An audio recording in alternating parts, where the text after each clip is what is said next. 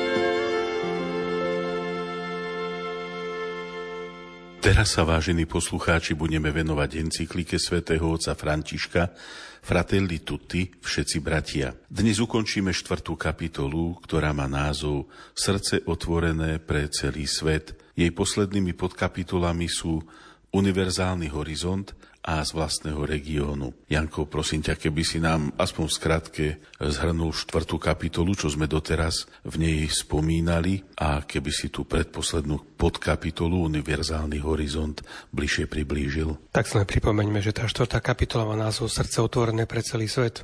Tou základnou myšlienkou, ideou, ktorú Svetý Otec v tejto kapitole rozvíja, je to, že sme naozaj jeden celý svet. Dneska hranice nehrajú takú rolu ako v minulosti, vďaka tomu, že dokážeme veľa cestovať a vďaka informačným technológiám naozaj vieme oveľa skôr, rýchlejšie aj bohatšie, čo sa deje okolo nás do, na druhom konci zeme gule. Zároveň je tu obrovský pohyb ľudí utekajúcich pred vojnou, pred klimatickou krízou, pred problémami alebo jednoducho za lepšou prácou, veď my sme sami utekali v minulosti do zahraničia, boli sme migrantami.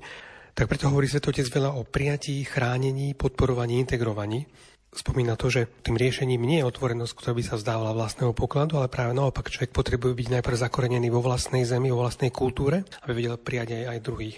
No a teraz, keď ideme k tomu, tomu univerzálnemu horizontu, kde svetotec začína najprv tým, že existuje lokálny narcizmus, ktorý nie je zdravým, zdravou láskou k vlastnému národu a vlastnej kultúre. Ten lokálny narcizmus, myslím, že je veľmi dobre vystihnutý tým, takým tým tým slovenskou, slovenskou charakteristikou, ktorá je veľmi výstižná a žiaľ ako trochu smutná. Cudzie nechceme, vlastne si nedáme. Je, je o tom aj veľa takých anekdot, vtipov, ktoré poukazujú na túto našu charakteristiku a neraz takú určitú obmedzenosť že niekedy akoby preventívne odmietneme niečo, čo je aj dobré, jednoducho len preto, že to neznáme, tak, tak ra, radšej sa voči tomu vyhraníme. Svetotec hovorí, že za týmto fenoménom lokálneho narcizmu, nechce povedať až taký ten, ten hlúpy obecný nacionalizmus, ale hovorí, že sa skrýva uzavretý duch, ktorý pre určitú neistotu a strach voči druhému radšej stavia obranné múry, aby chránil sám seba. Ale ak človek nebude mať úprimnú srdečnú otvorenosť aj preto, čo sa deje inde, tak nebude myslieť zdravo. Taký ten nesprávny lokál patriotizmus sa na silu obmedzuje iba na niekoľko málo myšlienok, zvykov a istôt a je neschopný vidieť množstvo rozličných možností a všetku krásu na vôkol, ktoré svet ponúka. A potom aj chýba solidarita, ktorá by naozaj bola taká opravdivá, ktorá by, bola, ktorá by bola štedrá. Každá zdravá kultúra je zo svojej prirodzenosti otvorená a príjmajúca, takže kultúra bez univerzálnych hodnôt nie je skutočná kultúra toto je vlastne také, to, táto veda chce vyjadriť to, čím je nazvaná táto podkapitola, to je univerzálny horizont, že je tu veľký tlak na určitú nivelizáciu kultúry, ako keby tu mali byť určité spoločné hodnoty, ktoré sú však len výsledkom nejakého komerčného tlaku. A je to také, také zvláštne, keď keď niekto povedzme, že cestuje do, do druhej krajiny a vidí všade úplne rovnaké nákupné centrá s úplne rovnakými značkami, že za týmto ľudia nepotrebujú cestovať do zahraničia. Oni chcú vidieť niečo naozaj lokálne. Mnohí turistickí sprievodcovia hovoria, že toto je jedinečné, toto má tá krajina e, individuálne, toto sa oplatí vidieť. Nie je naozaj úplne rovnaké bulváry alebo rovnaké nákupné centra. Takže taká kultúra bez univerzálnych hodnôt nie je skutočná kultúra. Každá zdravá kultúra vlastne rozvíja práve tie svoje hodnoty a tie jedinčnosti, ktoré má. A v tom vlastne pokračuje aj ďalej, v tom bode 147 nasledujúce, kde svetujete sa zamýšľašte nad tým, že práve vďaka druhým ľuďom, ktorí sú iní, vďaka iným kultúram, človek dokáže oveľa lepšie spoznať aj seba. Veď vzťahu a konfrontácie s tými, ktorí sú iní, je náročné požadovať jasné úplné poznanie seba vlastnej zeme. Iné kultúry nie sú nepriateľmi, ale sú rôznymi spôsobmi, akými sa odráža nevyčerpateľné bohatstvo ľudského života. A keď dokážem na seba pozerať z pohľadu druhého, ten, ktorý je odlišný iný, tak môžem lepšie spoznať jedinečnosť vlastnej osoby a kultúry. Zároveň jej bohatstvo, ale aj limity. To naozaj malo, mnoho ľudí malo tú skúsenosť, keď odišli na nejaký čas bývať, študovať alebo pracovať do zahraničia tak uh, je to, je to rozdielne, už keď človek strávi niekoľko mesiacov alebo rokov v inej kultúre, ako keď tam ide na týždeň, na dva na dovolenku. Veľmi často z takého krátkeho pobytu sa človek vráti v niečom nadšený, v niečom najmä pokiaľ bola len také miesta, ktoré sú naozaj vychytené, ktoré, alebo tam, kde videl, že niečo funguje, tak príde s tým, že tam je všetko lepšie, u nás je všetko zlé. Na druhej strane tí ľudia, ktorí tam žili dlhšie, tak vedia oceniť veci, ktoré tam fungujú a zase vedia niekedy oceniť to, čo je pre nás jedinečné. Napríklad takto množstvo ľudí dokázalo oceniť, že u nás, podobne aj v Česku, ešte z čias Československa, napríklad, že je materská dovolenka, ktorú v niektorých krajinách vôbec nepoznajú, v niektorých je veľmi krátka. Čiže dokážu oceniť kultúru, zvyky, tradície, legislatívu, to, čo je u nás zabehnuté.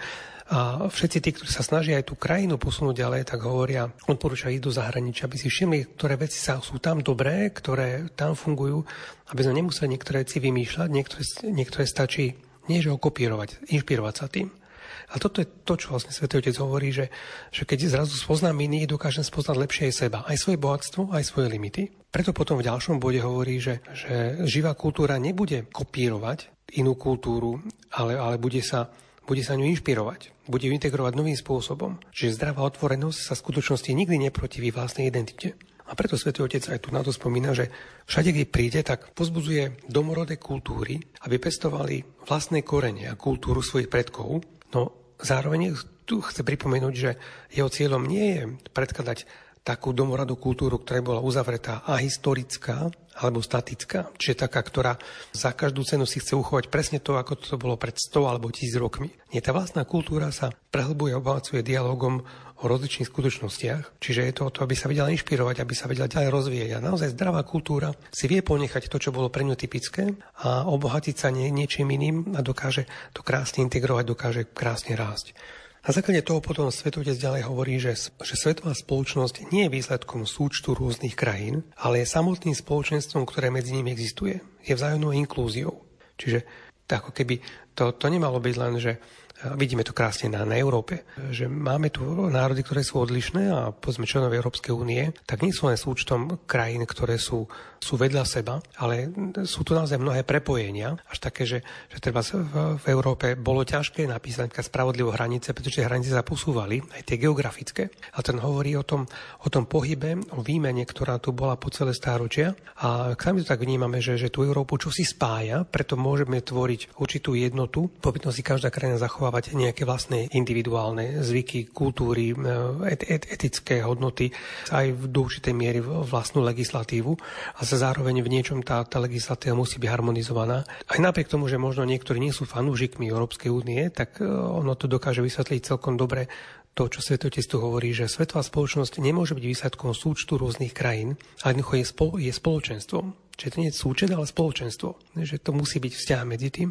No a v závere potom v bode 150 vlastne povie, že uvedomenie si vlastných limitov ohraničenosti, ktoré majú ďaleko od toho, aby sa, stalo hroze, aby sa stali ohrozením, sa stáva kľúčom pre vízie a rozvoj spoločných projektov. A cituje tu ešte z 50. rokov jedného nemeckého spisovateľa filozofa, ktorý hovorí, že človek je ohraničné bytie, ktoré nemá hranice. Čiže zároveň si uvedomuje, že ohraničné bytie, každý z nás má nejaké svoje limity. Ale by toto bytie, ktoré nemá hranice, ktoré dokáže pozerať za svoj horizont, za svoje hranice a uvedomuje si, že, že je že je súčasťou veľkého spoločenstva. Spoločenstva v nejakej krajine alebo na, na celom svete. A vlastne to je to, o čom hovorí táto encyklika, že keď si uvedomíme, že všetci sme bratia, tak vlastne vytvoríme spoločenstvo. Inak budeme za hluk jedno, jednotlivcov a jedincov, kde každý bude hľadiť na seba ale ak budeme vnímať to, že sme vzájomne prepojení, máme svoje limity, ale tie druhé nás obohacujú, tak potom naozaj nastane tá bratská spoločnosť, bratské spoločenstvo. Ďakujem ti, Janko. Maroš, teraz teba poprosím, keby si nám povedal myšlienky svätého Otca z tej poslednej podkapitoly, štvrtej kapitoly. Táto Posledná podkapitola má názov z vlastného regiónu. Svetý Otec tu zdôrazňuje to, že akokoľvek sa vlastne v svet bude spájať, čo je veľmi dobré, aj zaujímavé, aj potrebné, vytvárať takú univerzálnu jednotu, tak je veľmi dôležité, aby sa osobitosti regiónov alebo aj krajín jednotlivých nestratili práve v tej nejakej nesprávnej univerzalite, ale aby to bola vzájomná otvorenosť a vzájomné prepojenie pre všetky tie vlastnosti a dary, ktoré má nejaký konkrétny národ alebo konkrétny štát a vlastne tak rieši tú ekonomickú, kultúrnu aj politickú integráciu A je veľmi dôležitý v tejto oblasti alebo v tejto veci vzdelávací proces a samozrejme hodnota lásky k blížnemu, pretože to je to dôležité, čo nám pomáha, aby sme vedeli sa správne rozhodovať, ako čo spájať a ako sa vzájomne obohacovať. Svetý Otec aj zdôrazňuje to, že existuje taký živý duch takého skutočného susedstva, že keď e, sa tak aj spontánne cíti taká povinnosť prevádzať blížneho a pomáhať mu, nie iba v jednotlivých možno dedinách, mestách, ale takisto to platí aj o, o, vzájom, o štátoch a o takej vzájomnej, vzájomnej pomoci tým jednotlivým, jednotlivých štátov jeden druhému, že vedieť byť spolu susedmi a mať takú tú lokálnu aj spolupatričnosť, tak je to veľmi, veľmi dôležité a aj na tomto sa dá postaviť veľa takej kvalitnej spolupráce, veľa takých vzájomnej výmeny dobrých, dobrých a dobrých a pekných darov, teda vzaj, jednoducho vzájomne si pomáhať v, aj v tej menšej oblasti, nie iba v tej veľkej globalite. Bohužiaľ existujú mocné krajiny a veľké podniky, ktoré ale čerpajú zisk z toho, že vieme tak odizolovať niektoré, niektorých ľudí, niektoré časti, niektoré regióny aj niektoré krajiny a s každou krajinou sa chce radšej rokovať osobitne, pretože mnohorazí je to o tom, že keď má ten mocný štát tú menšiu krajinu na rokovanie, tak ľahšie s ňou, od nej, tak keď je to nepoctivé rokovanie, tak ľahšie z nej vytiahne to, čo chce vytiahnuť a nedodá to, čo by mohol a mal dodať. A tak potom mnohé krajiny, ktoré sú chudobné, tak pre nich sama sa dá buď možnosť dosiahnuť regionálne dohody, dobré dohody so susedmi, ale chýba aj to, alebo môže byť nebezpečné aj to, že vlastne neuzatvoria tie správne dohody. A to je v podstate stále o tom svedomí, aj o vzájomnej láske, ktorá musí byť vo všetkom, pretože nedá sa ustriehnúť každý bod tej dohody, nedá sa ustriehnúť úplne všetko, ale keď e, žijeme v láske a máme tú správnu lásku a spravodlivosť, tak sa nepozerám na toho druhého ako na predmet vykorisťovania, ale na predmet spolupráce. Ďakujem ti veľmi pekne. Dáme si teraz hudobnú prestávku a po nej vstúpime do ďalšieho bloku našej relácie.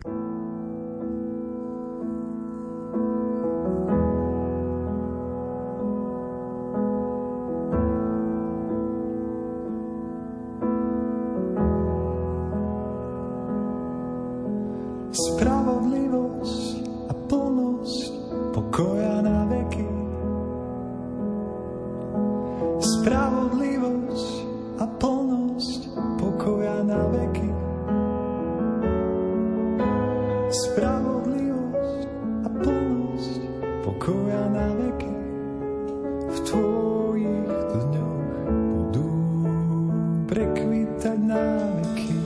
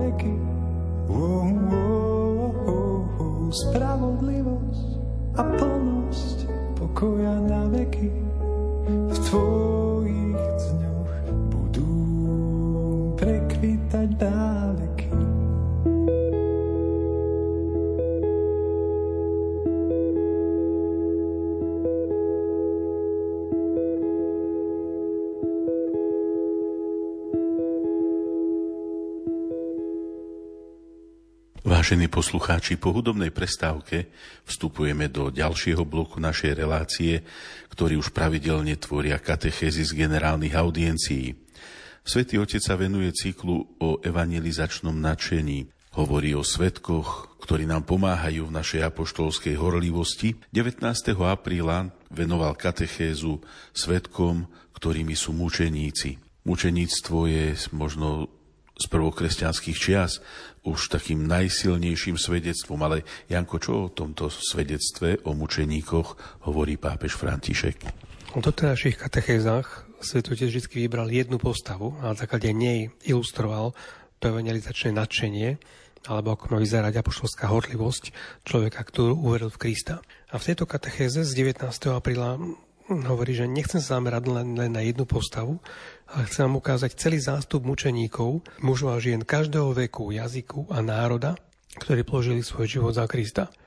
Lebo ani nedokážem vymenovať naozaj všetkých, ale, ale niečo je tam, čo ich veľmi silno spája a na toto Svetý Otec chcel dať taký dôraz. Lebo ten výraz mučeník z gréckého slova martýr znamená, znamená svedok alebo svedectvo. To mučeníctvo znamená svedectvo. A čiže mučeník je, je svedok, ktorý vydal svedectvo až po vylietie krvi. Čiže keď sa pôvodne hovorilo v grečine o martýr, tak sa hneď nemyslel na niekoho, kto, koho, koho tieka krv a kto o niečom svedčil.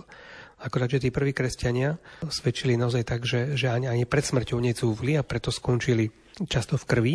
A preto, preto my dnes služíme martýra, keď počujeme martýra ako niekto, kto je umúčený alebo kto veľmi trpí. Ale neskôr sa to začalo naozaj vnímať tak, že, že naozaj kresťan je ten, ktorý musí vydávať svedectvo o tom, v koho uveril. A u niekoho sa to naozaj môže skončiť tak, tak veľmi krvavo, u niekoho to môže byť každodenné mučenictvo, čiže možno len každodenné znášanie nejakých útrap a nemusí sa to hneď prejaviť tak, že bude vyhlásený za, za mučeníka. Skrátka ide o to, že ide o niekoho, kto dosvedčí a je ochotný to svoje svedectvo potvrdiť niekedy ešte aj vlastnou krvou. Zároveň mučeníkov netreba vnímať ako hrdinov v úvodzovkách, ktorí konali individuálne, ako keď sú niektoré filmy naozaj zamerané ako určite hrdinov alebo, alebo niektoré mytologické postavy. Nie, že sú to skôr ako kvety, ktoré klíčili na púšti, alebo dokonca až ako, ako zrelé a vynikajúce plody. Čiže práve naopak, že, že to neboli len sem tam, že niekto sa nieko objavil, ale, ale práve naopak, že to sú, ako keď sa človek pozrie na strapec hrozná, že, že, že tam, tam je množstvo ľudí, že nielen sem tam niekde v sade človek nájde nejaké, nejaké to ovocie a je z toho nadšený, alebo, alebo nie nejaký kvietok, kde si, že, sa, že je veľmi vzácny, ale práve naopak, že to sú celé lány a celé také plody, ktoré sú nás zrelé a vynikajúce. A potom menuje napríklad svätého Vavrinca, o ktorom už svätý Augustín kázal. A svätý Vavrinec vieme, že to je tretie storočie a Augustín žil niekoľko desaťročí po ňom a hovorí o tom, že aj svätý Vavrinec vlastne pochopil Ježišové slova, že keď on dal za nás svoj život, aj my sme povinni dávať život za bratov.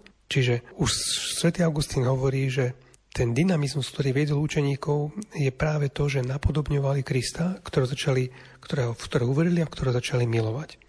Potom svetotec ďalej hovorí to, že už viackrát spomenul myšlienku, že, že dnes je v, celé, v cirkvi veľmi veľa mučeníkov a dokonca viac než v minulosti. V minulosti boli naozaj mnohí popravení, stiatí, ukrižovaní, iným spôsobom mučení, len preto, že verili v Krista, ale dneska je veľa ľudí, ktorí práve pre svoju vieru sú vyháňaní do spoločnosti alebo posielaní do, posielaní do väzenia. A že dokonca dnes je tých mučníkov viacej, než, e, než bolo v prvých kresťanoch, v prvých, v prvých storočiach, hoci sa nám to tak, takto nejako neraz nezdá. Tým len hovorí, že mučníctvo nie je vecou minulosti, ale práve naopak je vecou súčasnosti, lebo aj dnešní kresťania znášajú mnohé prenasledovania vo svete je ich naozaj nie málo, práve že je veľmi veľa. Niekde je to tak otvorene, že, že tí ľudí vyháňa alebo zatýkajú, alebo, alebo zastreli, alebo popravia, alebo, alebo v islamských štátoch za rukami teroristov mnoho takto ľudí zomrlo. Niekde to môže byť, že sú mediálne linčovaní, alebo sú vylúčení z nejakých tých akademických sfér. A v niektorých krajinách nemali, alebo možno dozať nemajú volebné právo.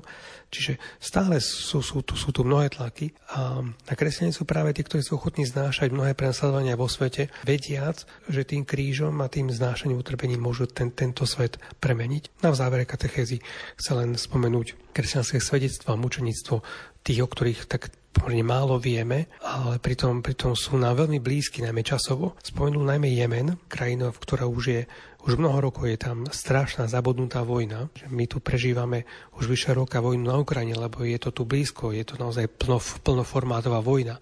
Ale napríklad o Jemene vieme, že už roky je, je tam to už vyše, už je to viac ako 20 rokov, čo, čo je tam vojna.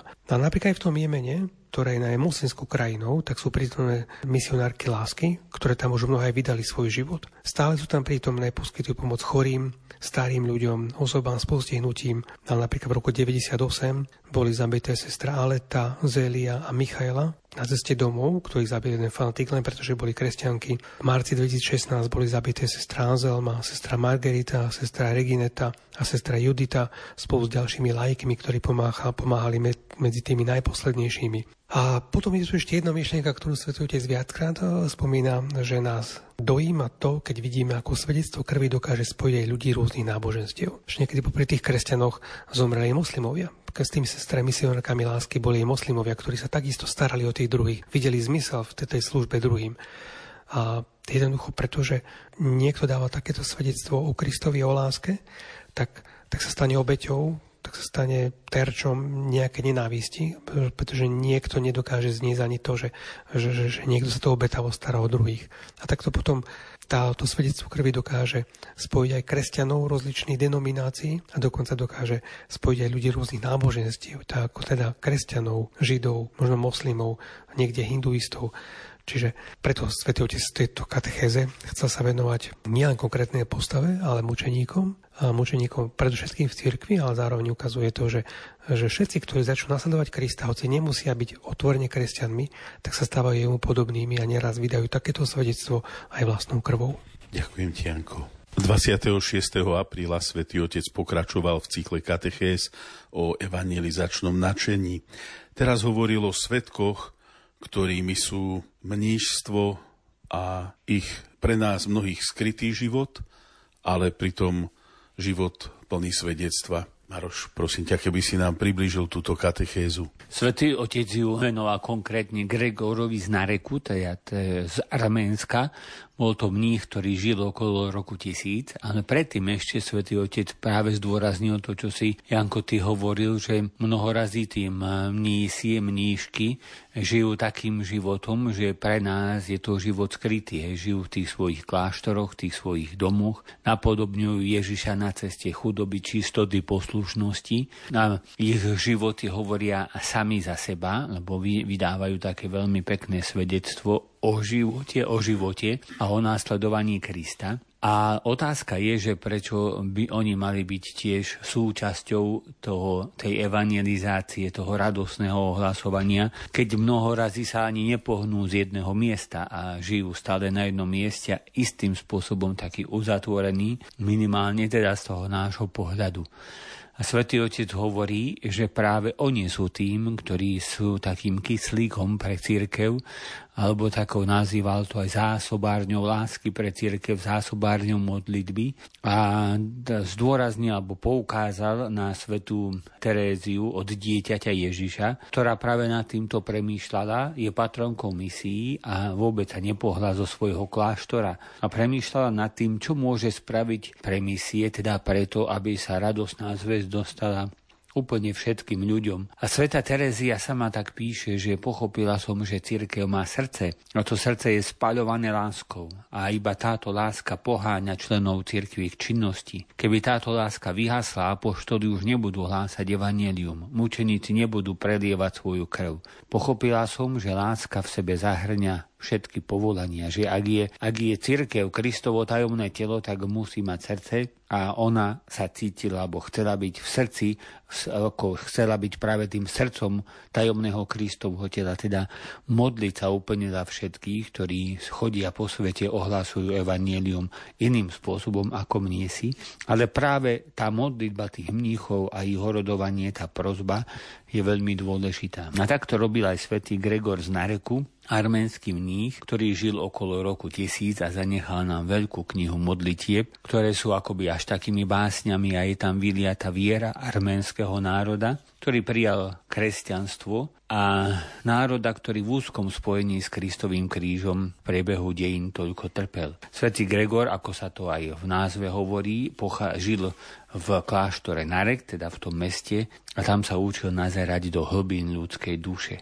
A o ňom môžeme povedať, že on bol ten, ktorý a vôbec mnísi sú tí, ktorí čokoľvek sa deje vo svete, nachádza to práve v ich srdciach, takú odozvu, modlia sa za to. Srdce mníchov a mníšok je srdce, ktoré zachytáva ako anténa všetko to, čo sa vo svete deje, aby to tak pretavili do modlitby. Vidie to napríklad na kláštoroch, ktoré tu boli vtedy, keď bolo veľké stiahovanie národov, keď aj slovanské národy sa stiahovali, keď prechádzali. A vlastne obrovský pohyb e, ľudstva na celej zemi a kláštory boli tu už aj Benedikt XVI tak zdôrazňoval, boli také, také oázy pokoja, kde títo ľudia mnoho razy nachádzali aj oddych, aj, aj možno, že zázemie, aj potom orientáciu. A že vlastne veľmi tak pomáhali alebo spolupracovali pri, pri takom obrovskom chaose, ktorý nastal, ale tá ich stabilita, tak tá veľmi pomáhala, aby sa všetko tak správne usporiadalo. Čiže je to veľká výzva, aby kláštory, ktoré na prvý pohľad, ako sme hovorili, žijú uzavreté, aby oni sa modlili a oni sa stávajú akýmsi mostom príhovoru za všetkých ľudí a odprosovaním za hriechy. Ono to je tak, že mnoho razy my podceňujeme modlitbu ľudia, ktorí ešte vládzu, vládzeme, tak nejak tak podceňujeme modlitbu, myslíme si, že iba tá činnosť je dôležitá. A zabúdame na ten rozmer modlitby, keď e, je treba stíchnuť, poprosiť pána o pomoc, všetko mu zveriť modlitbe. A vtedy to nadobúda taký no, nový rozmer a nový zmysel a novú silu. Takže keď sa človek nemodlí, tak, tak nemôže spraviť nič ani pre pána, ani pre tento svet, ale práve v tej modlitbe, a to nás učia práve tí svetkovia mnísi a mníšky, teda kláštory, to nás učia oni, že cez tú modlitbu môžeme spraviť, alebo môže sa spraviť vo svete veľmi veľa. Ďakujem ti, Maroš. Dáme si teraz hudobnú prestávku.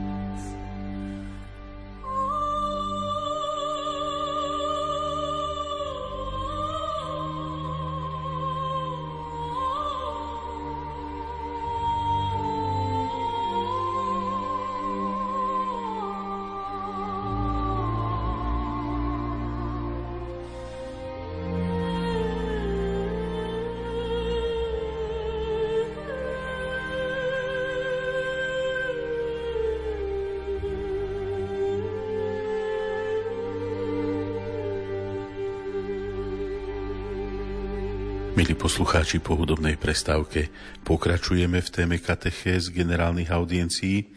10. mája bola taká zaujímavá generálna audiencia, hoci bolo upršané ráno, predsa len prišlo veľmi veľa pútnikov a bola zvláštna aj tým, ako uviedli niektoré médiá, že boli prítomní dvaja pápeži. V skutočnosti na audiencii bol prítomný koptský pravoslavný patriarcha Alexandrie Tavadros II, ktorého svätý Otec privítal a po svojom príhovore odozdal slovo patriarchovi. Janko, prosím ťa, keby si nám túto audienciu priblížil. Áno, Tavadros je aleksandrijský patriarcha, čiže Alexandria je v Egypte, jedno z tých úplne najranejších kresťanských biskupských miest, ako boli Antiochia, Alexandria, Jeruzalém, Rím, potom Konštantinopol neskôr. Takže veľa ľudí cestuje dneska do Egypta, najmä k Červenému moru, za turistiku a za pyramídami. A je to prevažne moslimská krajina, ale práve v, v Egypte sú, sú kresťania, ktorí sa hlásia ku kopskej cirkvi. A pred 50 rokmi, v roku 1973, ešte za pápeža Pavla VI, tak sa stretol vtedajší kopský patriarcha, ktorý tiež má titul pápež, kopský pápež, Šenúda III, aby podpísali spoločné kristologické vyhlásenie. Čiže sa tým bol, bolo ekumenické úsilie, vyjasnenie si určitých pohľadov na to, ako vnímame Ježa Krista a církev, pretože neraz sa po niekoľko stáročí tradovalo alebo sa odozdávalo, že, že niektoré iné církvy ako keby neverili presne v toho istého Krista ako my. Tam sú určité teologické nuancy, nakoľko je zjednotený s Otcom, nakoľko je ľudská prirodzenosť odlišná alebo rovnaká, či je zmiešaná s božskou alebo nie. A vlastne keď sa keď sa konečne dokážu stretnúť teológovia a ísť niekedy vyhlásenie za vyhlásením, o slovo za slovom, tak pochopili, že máme rovnaké význanie Ježiša Krista, Božieho syna. Preto vtedy podpísali 10. mája 73 to pamätné spoločné kristologické vyhlásenie. No a pred desiatimi rokmi, to bolo krátko po zvolení pápeža Františka, tak sa tak práve a aj tento kopský patriarcha bol tiež zvolený krátko na to, tak sa ho navštívil pred desiatimi rokmi, niekoľko mesiacov po svojom e, zvolení, po zvolení pápeža Františka navrhol, aby práve ten 10. máj spoločne slávili ako deň kopsko-katolického priateľstva. Vieme, že pápež František bol zvolený 13. marca a potom, potom niekoľko mesiacov potom ho vlastne navštívil aj tento kopský patriarcha a navrhli práve, že ten 10. máj je taký pamätný dátum. A keď toho roku 10. máj, 50. výročie pripadlo na stredu, tak Svetý Otec prerušil ten cyklus katechéz a spolu vystúpili na tejto audiencii a spolu sa vlastne prihovorili. Takže Svetý Otec v krátkosti naozaj poďakoval za to, že, že patriarcha Tavadros prišiel na jeho drahým priateľom a bratom a aj ľuďom oznámil, že prišiel ma takto naštíť pred desiatimi rokmi. Navrhol, aby ten každý deň 10. maj takto slávili. O tejto slávie každý rok telefonujú si, aj si posielajú pozdravy a zostali dobrými bratmi. Hovorí, nehadali sme sa, čo je vlastne taký ako možno úsmená poznámka, ale, ale dáva najavo to, že po celé stáročia tu bolo prítomné napätie. A v tom svojom krátkom príhovore pápež František pripomenul, že e, hovoríme poznáme aj my mučeníkov kopskej cirkvi, ktorí sú aj našimi mučeníkmi, čiže vracia sa do tých čias, keď ešte cirkev nebola rozdelená a zároveň pripomenul aj mučeníkov na Líbyskej púšti, ktorí, bol to myslím okolo roku 2015, boli popravení islamskými teroristami potom ako islamský štát aj na, na území Egypta vykonal viac teroristických útokov a vtedy tam aj dokonca máme, máme z toho autentické zábery, ako podrezali naozaj viacerých asi 30 kopských mužov na libijskej púšti, na libijskej pláži.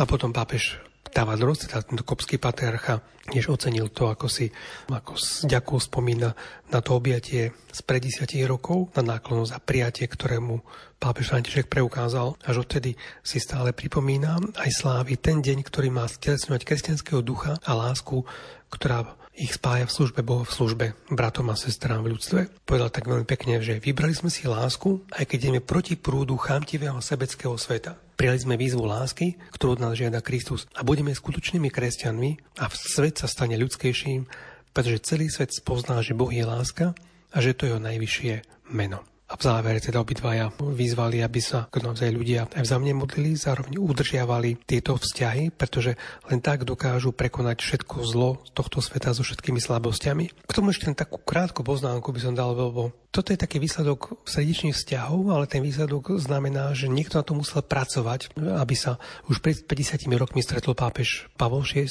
a, vtedajší kopský pápež Šenúda III. A Bol to krátko po skončení druhého Vatikánskeho koncilu a druhý Vatikánsky koncil, nad ktorým teraz tiež tak reflektujeme, lebo už je to naozaj už viac ako polstoročia, tak je ukážkou toho, ako ten ekumenizmus urobil obrovské kroky, obrovský posun a pritom stále ide o cestu postupných krokov. Bolo to vidno aj teraz, keď bola vo Veľkej Británii, v Anglicku, v Londýne korunovacie kráľa Karola Karola a že teraz boli v samotnej tej, v tom bezpečenskom opáctve, boli prítomní aj aj nielen anglikánsky biskup, ale bol tam aj, aj katolícky e, kardinál, e, arcibiskup v Londýna a boli tam potom aj iné vyznania. Keď bola korunovaná kráľovná Alžbeta, tak myslím, že nuncius alebo, alebo e, vtedajší biskup katolícky mohol byť len vonku, nemohol byť vo vnútri počas tej korunovácie, až tam udelil požehnanie.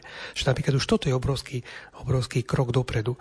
A to je to, že ten ekumenizmus je cesta aj postupných krokov. Svetotec o tom veľmi často hovorí a nemôžeme my hneď, hneď chcieť, že všetci tí, ktorí sú zrazu nie sú katolíci, tak sú, tak sú bludári, tak, tak sú mimo a treba sa len modliť za ich obrátenie. Nie, na tom treba pracovať dlhodobo a práve takéto stretnutia sú ukážkou o to, že sa to dá, že postupnými krokmi sa dá, dá prekonať e, každý rozdiel a niekedy nám to až tak veľmi smutne musí pripomenúť spoločné mučenictvo kresťanov možno rozličných denominácií, lebo tí, ktorí na nás útočia, tí nerozlišujú, či sme my katolíci, evanielici, pravoslávni, protestanti, ale, alebo kopti, alebo maroniti. Jednoducho, kresťania sú všetci pre nich zlí.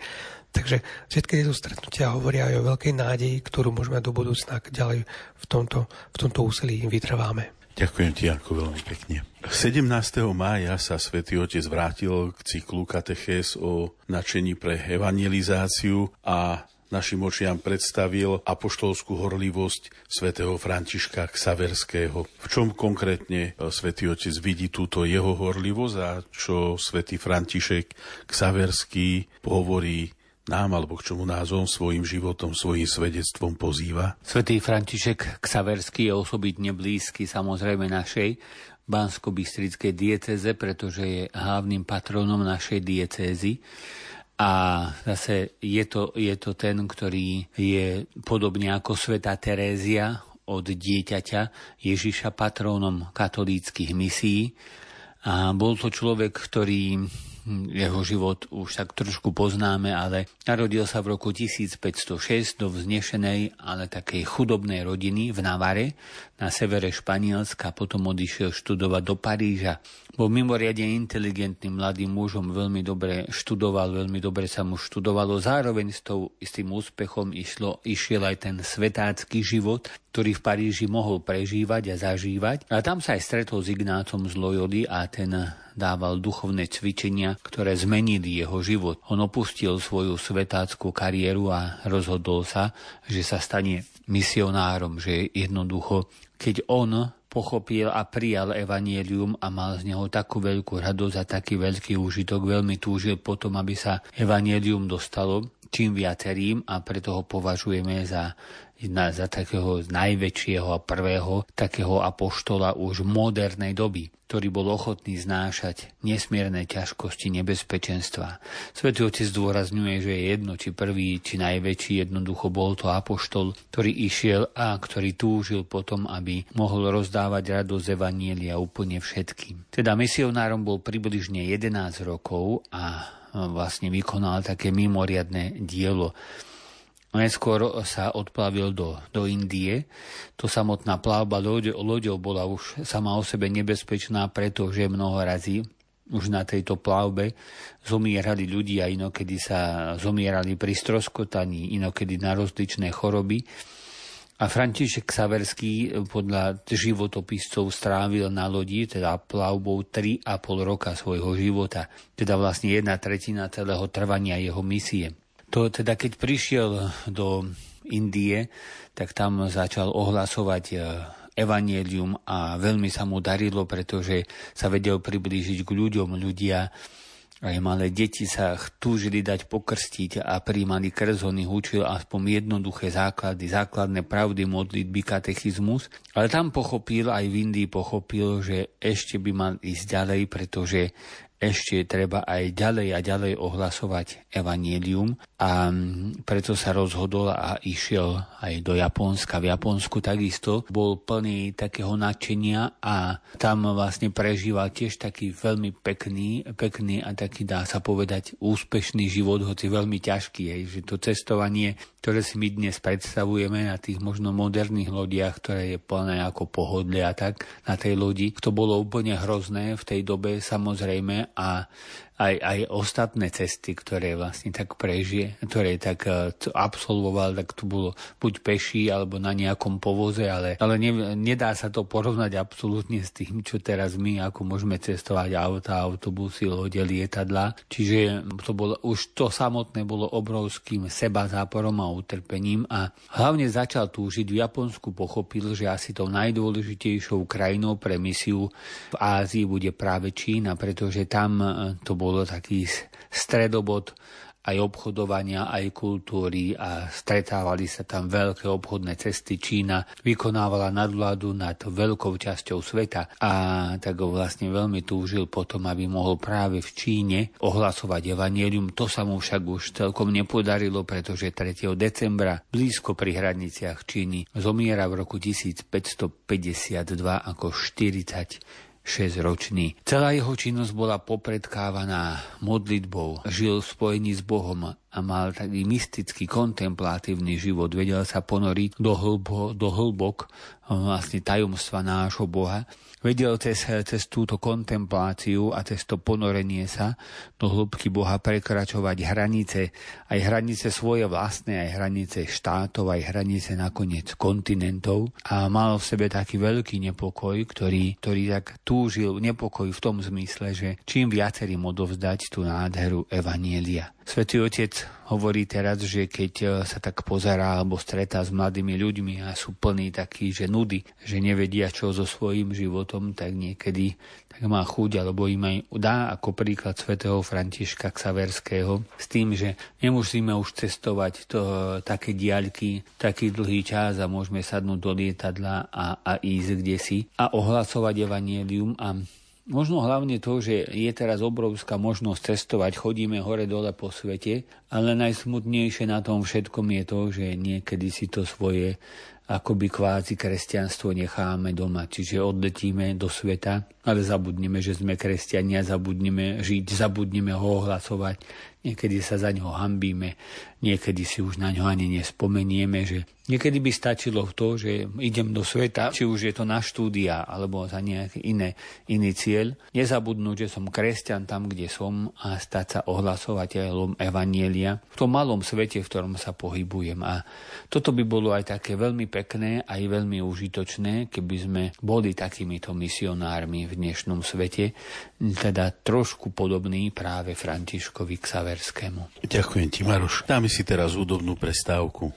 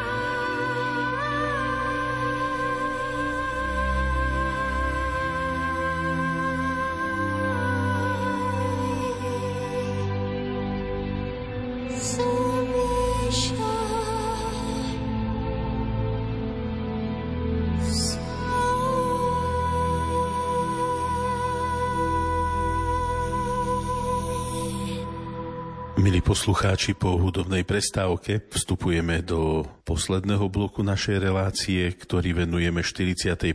apoštolskej ceste pápeža Františka do Maďarska. Vo svojom prvom príhovore sa v Budapešti svätý Otec prihovoril politikom, občianskej spoločnosti a diplomatickým zborom. Čo svätý Otec v tomto príhovore povedal, Janko? Bolo to možno v niečom trochu podobné tomu, ako keď sa svätý otec František prehovoril nám v Bratislave, keď prišiel na návštevu Slovenska. Vidno, že sa snaží svätý otec vždy pochopiť alebo vnímať určitú symboliku krajiny alebo konkrétneho mesta, do ktorého prichádza. A keďže Budapešť bola ako naozaj to zdávne, starobilé, kráľovské mesto, historické, vieme, že bolo vlastne aj našim hlavným mestom, keď tu bolo Rakúsko-Horsko, tak Svetotec sa vždy pozerá trošku aj na takú symboliku a keď som ten príhovor počúval a znova aj teraz čítal, tak si hovorím, že niekto pôjde do Budapešti ju navštíviť, tak je celkom dobre si prečítať tento príhovor, pretože ponúka taký, taký pohľad symbolický na, na, na toto mesto. Že nie je to vyslovene vypočítavanie historických udalostí a zároveň umožňuje človekovi návštevníkovi pozerať určitými akoby možno symbolickými a duchovnými očami na mesto. Svetotec sa zameral na, na Budapešť, lebo hovorí, že málo ktoré mestá pomáhajú nám uvažovať nad samotnou politikou v zmysle vážne pre spoločný život, garantovanie práva, rešpektovanie povinností. A práve preto, že Budapešť bola svetkom významných prelomov v priebehu storočí, tak môže byť protagonistkou prítomnosti aj budúcnosti. A celý ten príhovor zameral na, ako to to zvykne robiť, že, vy, že vyberie tak, také tri body alebo tri aspekty, na ktoré, ktoré potom rozvinie. A pozrel na Budapešť ako na mesto histórie, mesto mostov a mesto svetých. Tak najprv to bolo ako mesto histórie, už sme spomenuli, že to bolo naozaj hlavné mesto Rakúsko-Horska, a najmä v tom, tom poslednom období v novoveku, čo je obdobie známe ako Bell Epoch, ako, ako krásna epocha, alebo možno táto obdobie secesie. To je od času do tých niekoľko ročí pred prvou svetovou vojnou. A potom potom v 20. storočí Budapešť zažila podobne ako však aj celé Maďarsko, pri Rakúsko-Horsko viacero prelomových udalostí. Boli tam povstania v čase mieru, potom, keď prišla druhá svetová vojna, deportácie desiatok tisíc obyvateľov, židovské obyvateľstvo bolo zatvorené v jednom gete, vystavené veľkému masakru. Potom v 56. sa invázia sovietských vojsk.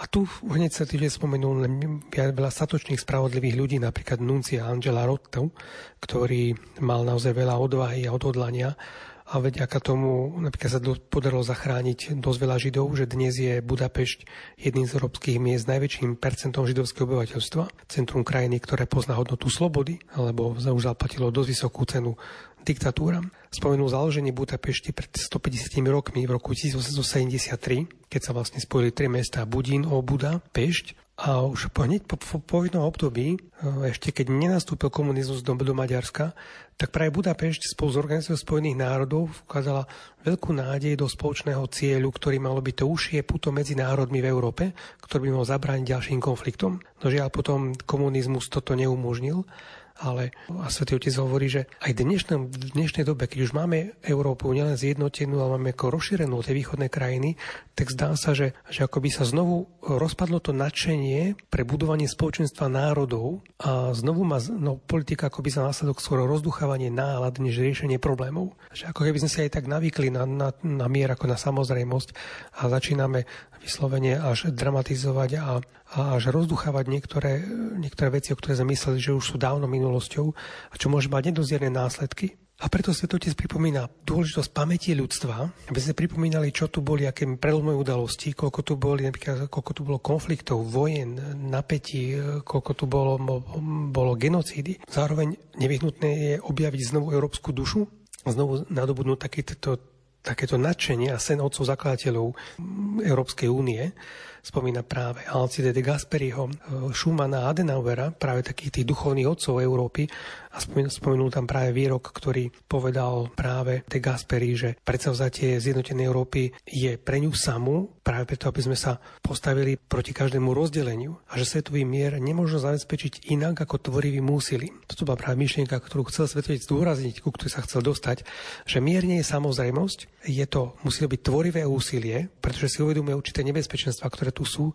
a chce to práve takú tú kreativitu, tú tvorivosť, umenie diplomacie, umenie predvídať do budúcna a robiť všetko, čo sa dá legislatívne, hospodársky proti tomu, aby tu bola, aby tu bola vojna. A on použil také prirovnanie, že, že to bol to doslova taký, taký zbor, taký akoby chorový zbor všetkých tých, ktorí chceli tu mať mier a popri tom zrazu sa dneska ozývajú akoby solisti, ktorí tu prekričať, to sú solisti vojny ktorí nechcú akoby sa zapojiť do toho, do toho zboru, ktorý stále spieva o jednote. A takže keďže aj Maďarsku sedí s Ukrajinou, tak sa Svetý Otec v súvislosti spýtal, že kde je vlastne teraz to tvorivé úsilie o pokoj, keď vidíme, že, že už koľko tá Európa tohto zažila. Budapešť by mohla byť práve takým mestom, kde sa veľa myšlienok zrodilo. Potom je to Budapešť ako mesto mostov, Vieme, že cez Budapešť preteká Dunaj, tiež je nazývané ako Perla Dunaja a tých mostov je tam ale veľa, čo vidno najmä, najmä, najmä z výšky a tie mosty spájajú rôzne skutočnosti. A zase tu je myšlienka, ktorú Svetotec tak často opakuje aj v encyklike Fratelli Tutti, že mosty dokážu spájať rozličné skutočnosti.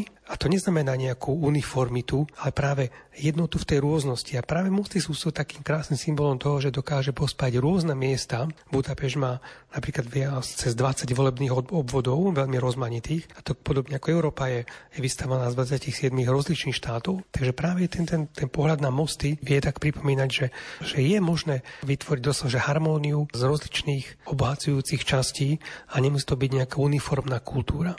Osobitne spomenul, že, že najznámejší je práve Budapešťanský most známy ako most reťazí alebo reťazový most. A to nám pomáha predstaviť si Európu, ktorá je zložená z mnohých rôznych článkov, ktoré nachádzajú svoju pevnosť vo vytváraní spoločných väzieb. Ocenil práve to, že, že Maďarsko zameralo svoju rodinnú politiku práve na, na podporu rodiny a, má, a mážovstva Takže že v Európe máme krajiny, ktoré majú priemerný vek obyvateľstva 40-48 rokov a tak každá politika, ktorá smeruje k zvýšeniu pôrodnosti a v prospech rodín, tak je naozaj niečo, čo je, čo je veľmi silným prísľubom do budúcna. A ten tretí pohľad na Budapešť ako mesto svetých je opäť niečo, čo čo je naozaj krásne vyzdvihnúť, pretože s Budapešťou sa, sa viaže viacero svetcov.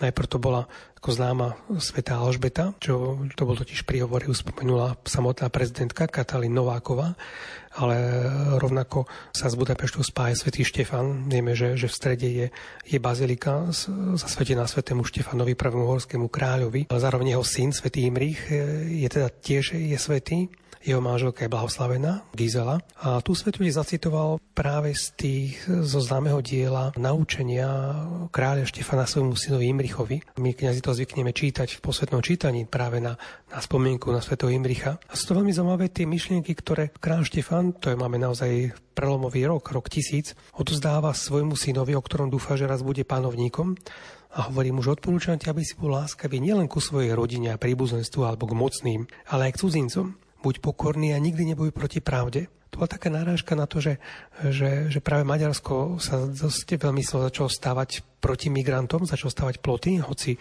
prijalo veľa utečencov z Ukrajiny.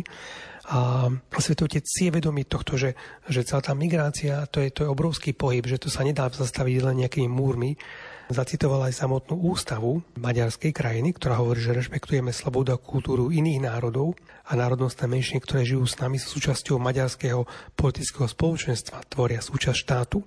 Ale ide, ide mu o to, aby aj z tohto miesta, kde, kde sa Maďarsko stavia proti tej, tej migrácii, najmä z Blízkeho východu, aby apeloval na to, že toto je záležitosť, ktorú musí vyriešiť kompletne celá Európa. To musí byť musí všetky krajiny, pretože ten fenomén je, je príliš veľký na to, aby, aby to mohla niektorá krajina vyriešiť tým, že postaví nejaké mosty, ploty alebo, ploty alebo múry. Takisto poďakoval Maďarsku za podporu charitatívnych a vzdelávacích aktivít aj v miestach, ktoré sú, sú ťažko skúšané, najmä v Sýria, ako je Sýria a Libanon.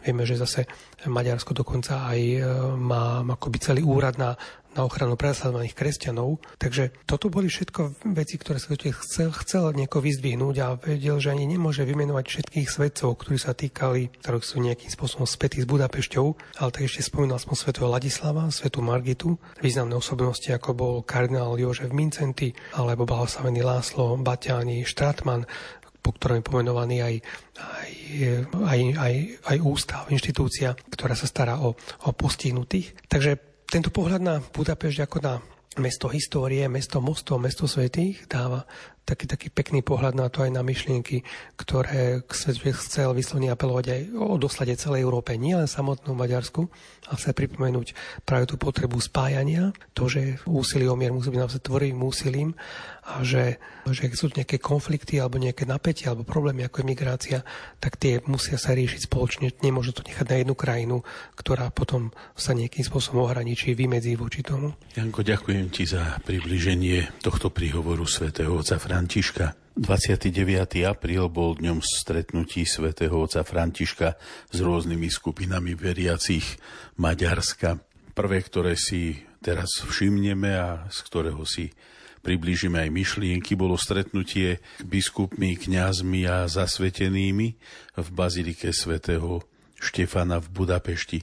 Maroš, čo im svätý Otec povedal? Svetý Otec na tejto svojej apoštolskej ceste sa prihovoril, ako si povedal Janko, biskupom, kňazom, zasveteným a povedal im, máme obrovský poklad, máme veľký poklad. Nepremárnime ho tým, že sa budeme naháňať za vecami, ktoré sú pre evanielium druhoradé. Čiže vlastne Svetý Otec tak upozornil, že existujú dve také nebezpečenstvá pre dnešnú dobu, také pokušenia tejto doby. Na jednej strane sú to populačné správy o konci sveta, sveta, teda, že už teraz sa stále musíme chystať na ten koniec sveta, už každú chvíľu príde. To je v rukách Božích, kedy príde a netreba to riešiť, pretože aj tak nič nevyriešime. A na druhej strane je to také prispôsobovanie sa svetskej logike že prispôsobovať sa tomu, čo nám je príjemné. Teda tieto dve pokušenia a na týmito alebo pri týchto pokušeniach treba dať pozor,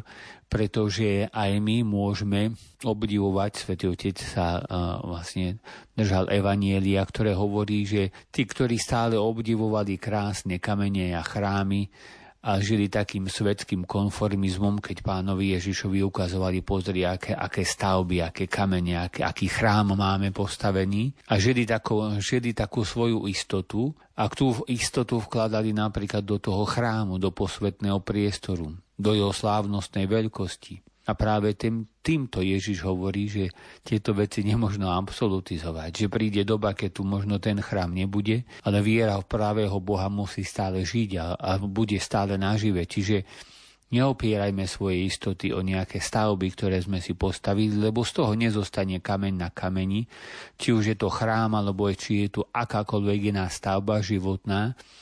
Oprime svoje, svoju istotu o Boha, a o Ježiša Krista, pretože jeho uvidia, syna človeka uvidia prichádzať na oblákoch s veľkou mocou a slávou.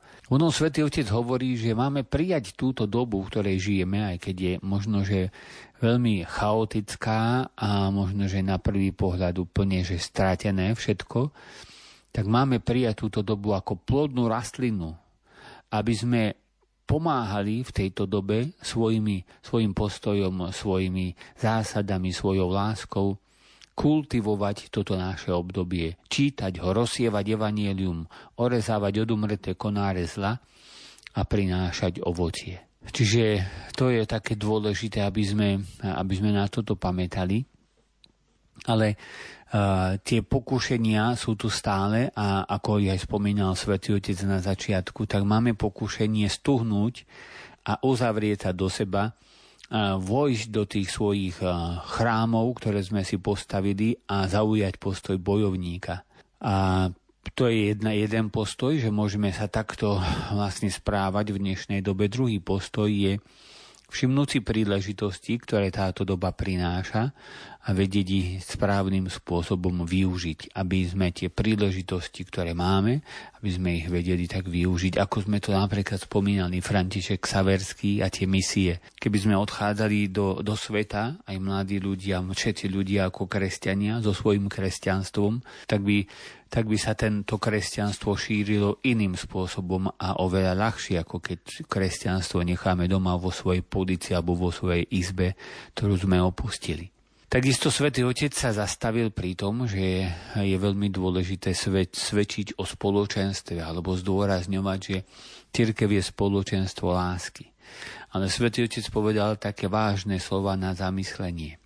Je smutné, hovorí svätý Otec, keď podľahneme rozdeleniu, pretože namiesto toho, aby sme hrali ako tým, hráme hru na nepriateľa. Biskupy sú rozdelení medzi sebou, kňazí majú nezhody s biskupom, starší kňazí sú v konflikte s mladšími, diecezní s reholníkmi, prezbiteri s laikmi, veriaci latinského obradu s grekokatolíkmi.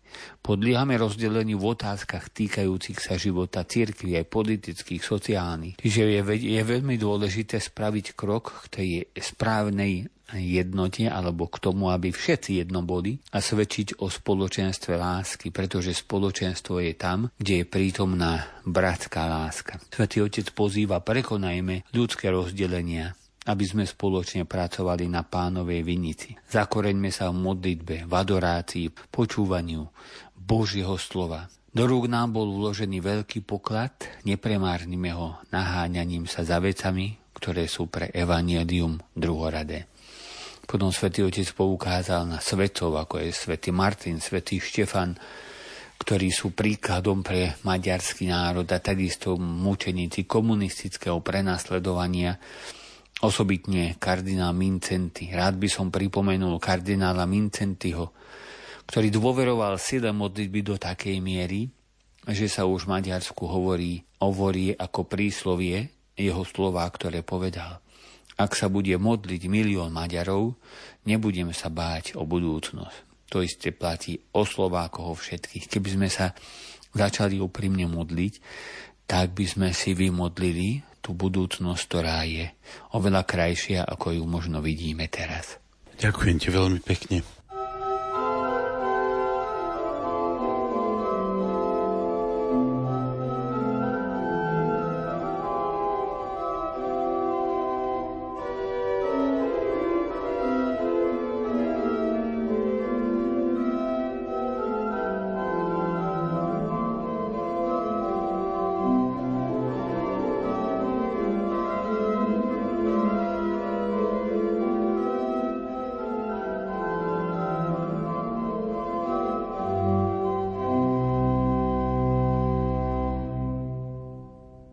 Ako som v predchádzajúcom vstupe spomenul, v sobotu 29.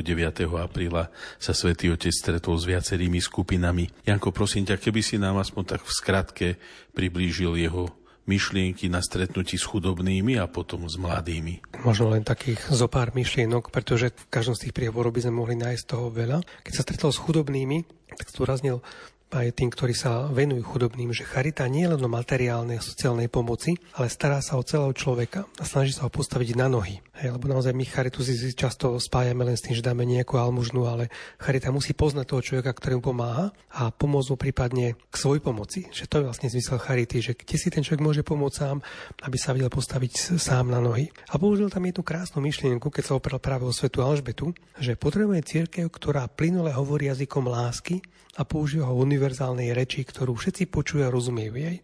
Je to krásne vyjadrenie hovoriť, že plynulo im jazykom lásky. Každý, kto sa snažil učiť niekedy cudzí jazyk, tak vie, že v začiatku nevie hovoriť plynule a, a že to chce naozaj veľkú prax, aby človek dokázal hovoriť úplne súvisle, plynule, aby porozumel tomu druhému a že aj jazyku lásky sa treba takto naučiť a církev by mala byť vlastne takú učiteľkou jazykov a tým prvým jazykom, ktorý hovorí, je práve plynulý jazyk lásky, ktorý je univerzálny, ktorému všetci môžu porozumieť. A potom pri stretnutí s mladými tak najprv e, ich pozbudil k tomu, aby stále mali svoje sny, aby vedeli do nich investovať, aby sa nebáli tieto svoje sny rozvíjať, že dokonca Ježiš sa zvyšuje latku našich túžob, aby použil taký športový výraz, že, že môžeme preskakovať stále vyššie. Pozvali na Svetové dní mládeže a hovorí, že Ježiš je vlastne ako taký najlepší tréner, ktorý vás bude motivovať, ktorý vám, vám bude tú latku dávať stále vyššie, ale pritom vie, čo ste schopní. A neuspokojujte sa nepodľahnite pokúšaniu uspokojiť sa s mobilným telefónom ako s nejakým priateľom, že toto vlastne za vás začne ubíjať. A potom použil ešte jednu krásnu myšlienku, keď ocenil, keď im pripomenul ich veľkého maďarského hudobného skladateľa Ferenca Lista, a hovorí o tom, že on keď, keď čistil jeho klavír, tak sa tam našlo niekoľko zrniek z roztrhnutého ruženca, ktoré zrejme hovoria o tom, že, že sa často modlieval pred komponovaním skladbou pred koncertom a rozprával sa tak s Bohom aj s pánom Máriou. A práve modlitba je takou bránou k láske, ale a, a ticho je najprv bránou k modlitbe a potom modlitba je bránou k láske. A práve tento obraz Ferenca Lista použil na to, aby ich vlastne aj takýmto spôsobom motivoval k praktizovaniu svojich snov a zároveň aj, aj k tichu a k modlitbe. Ďakujem ti, Janko, veľmi pekne. 30. apríla vo štvrtú veľkonočnú nedeľu, ktorú nazývame aj nedeľou Dobrého pastiera, vyvrcholila 41. apoštolská cesta pápeža Františka v Maďarsku. Na námestí Lajuša Košúta svätý otec František slávil svetú omšu a počas nej sa prihovoril v homílii všetkým prítomným, ale aj všetkým Maďarom, ale aj všetkým nám, kresťanom, katolíkom. Čo v tejto homilii Maroš povedal? Svetý Otec sa dotkol práve, ako si Janko hovoril, e, tej témy dobrého pastiera samozrejme a hneď zacitoval slova v úvode svojho príhovoru Ja som prišiel, aby mali život a aby ho mali hojnejšie. To znamená, že dobrý pastier prichádza nie preto, aby zabíjal a ničil, ale prichádza preto, aby sme mali život, aby sme ho mali naplno, teda ide hľadať svoje stádo a chce ho v prvom rade zhromaždiť a potom ho chce vyviesť z toho ovčinca. Teda prvý krok je dobrého pastiera, že volá svoje ovce po mene. A to je veľmi dôležité, pretože skôr ako my nejakým spôsobom by sme mali výjsť do tohto sveta, mali by sme zažiť tú Božiu blízkosť, ale aj vzájomnú blízkosť práve v tom spoločnom ovčinci alebo v tom jednom stáde, kde by sme mali tak e, kontemplovať svojho pastiera, tešiť sa z jeho prítomnosti, nechať sa ním naplniť a zároveň budovať vzťahy medzi sebou, pretože sme jedno stádo a aj jeden pastier. A to je také to je to, to, je, to je to prvé, tá prvá úloha alebo prvá túžba Ježiša Krista, nášho dobrého pastiera, ako ju vyjadril aj svätý apoštol Peter, ktorý hovorí, túlali ste sa ako ovce, ale teraz ste boli privedení späť k pastierovi a strážcovi vašich duší. Čiže každý z nás mohol zažiť už v živote e, zablúdenie, mohol zažiť strach, pocit porážky, niekedy sme vo vezení svojich smútkov, hrozí nám že nás ten smutok zovrie a že nás už nepustí. Jednoducho sa bojíme všetkého. A zrazu aj tu Svetý Otec hovorí, sme sa stretli a stojíme tu ako spoločenstvo, biskupy, kňazi, reholníci, laici a všetci, všetci spolu v modlitbe a je veľmi pekné zdieľať túto radosť aj s ekumenickými delegáciami, so všetkými, ktorí prišli na toto stretnutie. A je veľmi dôležité, aby kresťania vedení dobrým pastierom a povolaní dobrým pastierom bo mali taký ten postoj inkluzívnosti, to znamená, že začlenenia sa. To stádo je vtedy stádom a pastier je vtedy pastierom, alebo Ježiš Kristus túži potom, aby jeho stádo nebolo ohraničené, aby každý, kto pocíti túžbu po láske, mohol prísť k tomuto stádu a aby mohol zažiť práve to prijatie a tú lásku. No a potom je druhý krok a to je práve ten, že pastier ich potom vyvádza. Ja som brána, kto vôjde cez mňa, bude spasený, bude môcť vchádzať i vychádzať a nájde pastu. Teda vchádzať i vychádzať Kristus je pre nás otvorená brána a my môžeme touto bránou vchádzať a máme aj vychádzať, pretože je veľmi dôležité, aby sme vedeli s tým dobrým posolstvom výjsť do tohto sveta. Svetý otec citoval Evangelii Gaudium, teda svoju exhortáciu prvú, ktorú napísal, kde zdôrazňuje, že sme k tomu povolaní, aby sme vyšli zo svojej zóny pohodlia a mali odvahu dosiahnuť každú perifériu, ktorá potrebuje svetlo Evanielia. Teda svätý Otec hovorí, že je veľmi smutné a bolestné vidieť zatvorené dvere nášho sebectva voči tým, ktorí každý deň kráčajú okolo nás. Zatvorené dvere nášho individualizmu spoločnosti. Zatvorené dvere našej ľahostajnosti zatvorené dvere voči cudzintom, odlišným a migrantom, chudobným. Ale ešte smutnejšie vidieť zatvorené dvere cirkevných spoločenstiev, ktoré majú aj medzi sebou zatvorené a nevedia spolu komunikovať, pretože tí druhí nie sú v tej norme a nie sú takí, ako sme my. A preto svätý Otec pozýva, aby sme sa snažili každodennou činnosťou byť ako Ježiš, byť otvorenými dverami.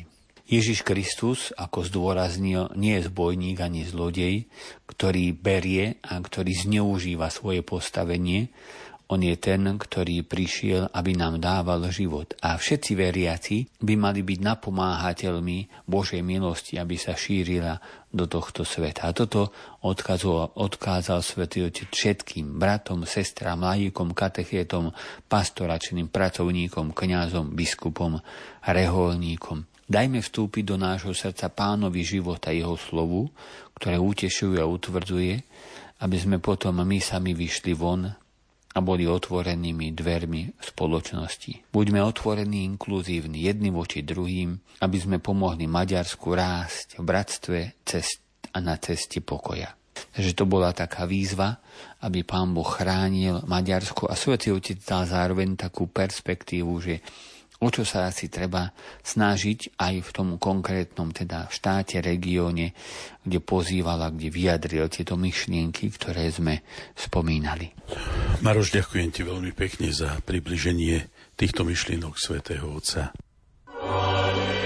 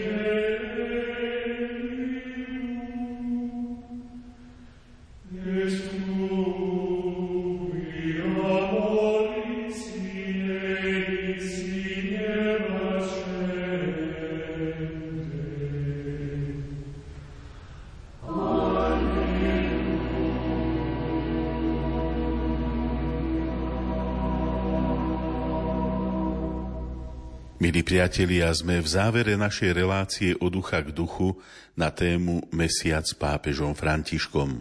Zo srdca ďakujem mojim hostom, mojim spolubratom Marianovi Bublincovi a Jánovi Vyglašovi za ich čas a myšlienky, s ktorými sa s nami podelili. Zo štúdia Rádia Lume v Banskej Bystrici vám želám pokojnú, požehnanú noc a požehnané Turíce v mene hudobnej redaktorky Diany Rauchovej a majstra zvuku Marka Rimóciho. Od mikrofónu sa lúči Ján Krajčík. Teraz vás pozývam zakončiť našu reláciu požehnaním svätého otca Františka.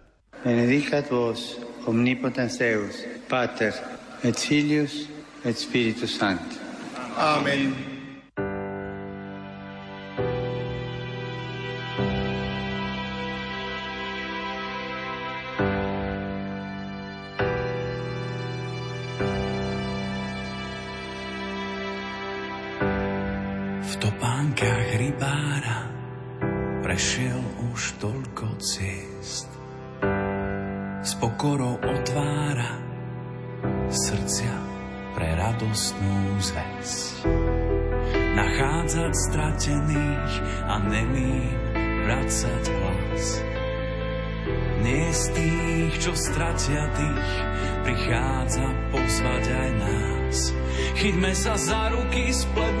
sieť a spolu s Františkom zdvíhajme svet. Chyťme sa za ruky, spletme z nich sieť a spolu s Františkom zdvíhajme svet. Chyťme sa za ruky, spletme z nich sieť a spolu s Františkom zdvíhajme svet. Chyťme sa za ruky, spletme z nich sieť a spolu s Františkom zdvíhajme svet. Vysúka rukávy, zmie nám špinu z môh. S úsmevom uľaví, veď v každom z nás býva Boh. Byť ako Samaritán, vidieť tvár uprostred más. Mať pre ňu nežnú dlaň, prichádza pozvať aj nás. Chytme sa za ruky, spletme z nich sieť a spolu s Františkom zdvíhajme svet. Chytme sa za ruky, spletme z nich sieť a spolu s Františkom zdvíhajme svet. Rádio Lumen, vaše katolícke rádio.